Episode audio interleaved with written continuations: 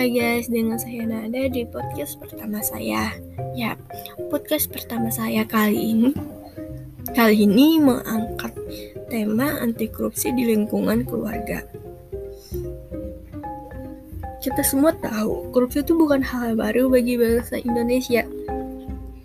Tanpa disadari, korupsi muncul dari kebiasaan yang dianggap umrah dan wajar oleh masyarakat umum seperti memberi hadiah kepada penjabat negeri atau keluarganya sebagai imbalan jasa sebuah pelayanan.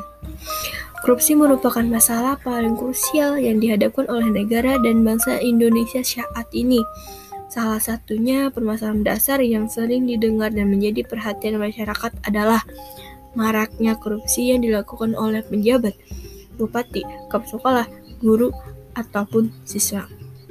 Kebijakan korupsi yang membudaya jika sejak usia sekolah dasar tidak dikuatkan dengan penanaman karakter dan jiwa kepemimpinan untuk menolak korupsi tersebut.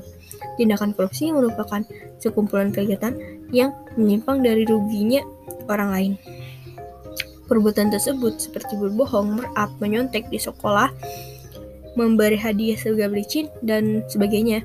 Jika diperhatikan, hampir hampir semua aspek hidup bangsa ini terlibat korupsi dari lembaga pendidikan sampai lembaga keagamaan sekalipun. Tidak menutup kemungkinan hal-hal yang seperti ini menimbul keinginan yang cepat mendapatkan uang dengan cara-cara yang dilakukan dari melihat tayangan televisi, media sosial yang mudah mereka akses pada smartphone masing-masing anak. Perwujudan perhatian pemerintah terhadap korupsi adalah menetapkan kebijakan meratasan korupsi yang dituangkan dalam Instruksi Presiden Nomor 5 Tahun 2004 tentang percepatan pemberantasan korupsi. Di bagian diktuk, diktum ke-11, poin ke-7 menugaskan kepada Menteri Pendidikan Nasional untuk menyelenggarakan menyelenggarakan pendidikan yang memuat substansi penanaman semangat dan perilaku anti korupsi di setiap jenjang pendidikan baik formal maupun non formal.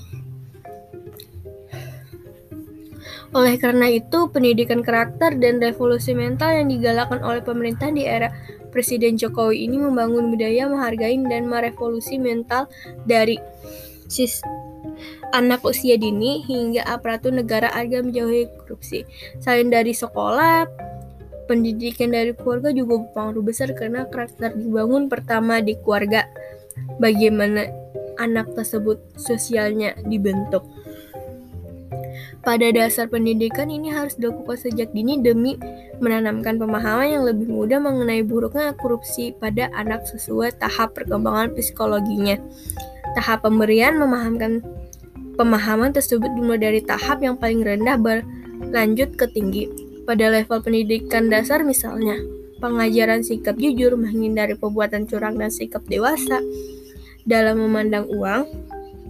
Dengan demikian, anak akan terlatih untuk mengejar tujuan dengan cara baik dan sesuai dengan norma kemanusiaan yang berlaku secara universal dengan adanya konsep-konsep jiwa yang tertanam jujur, religius, dan mandiri akan sangat mendorong siswa untuk menjauhkan anti jauhkan korupsi yang merupakan bagi dari perilaku tidak jujur dan curang. Masyarakat dilatih untuk menanamkan sikap jujur, sederhana, dan mandiri pada anak-anak mereka. Uh, cukup sekian untuk korupsi anti korupsi di lingkungan keluarga. Jika ada salah, mohon maaf. Terima kasih.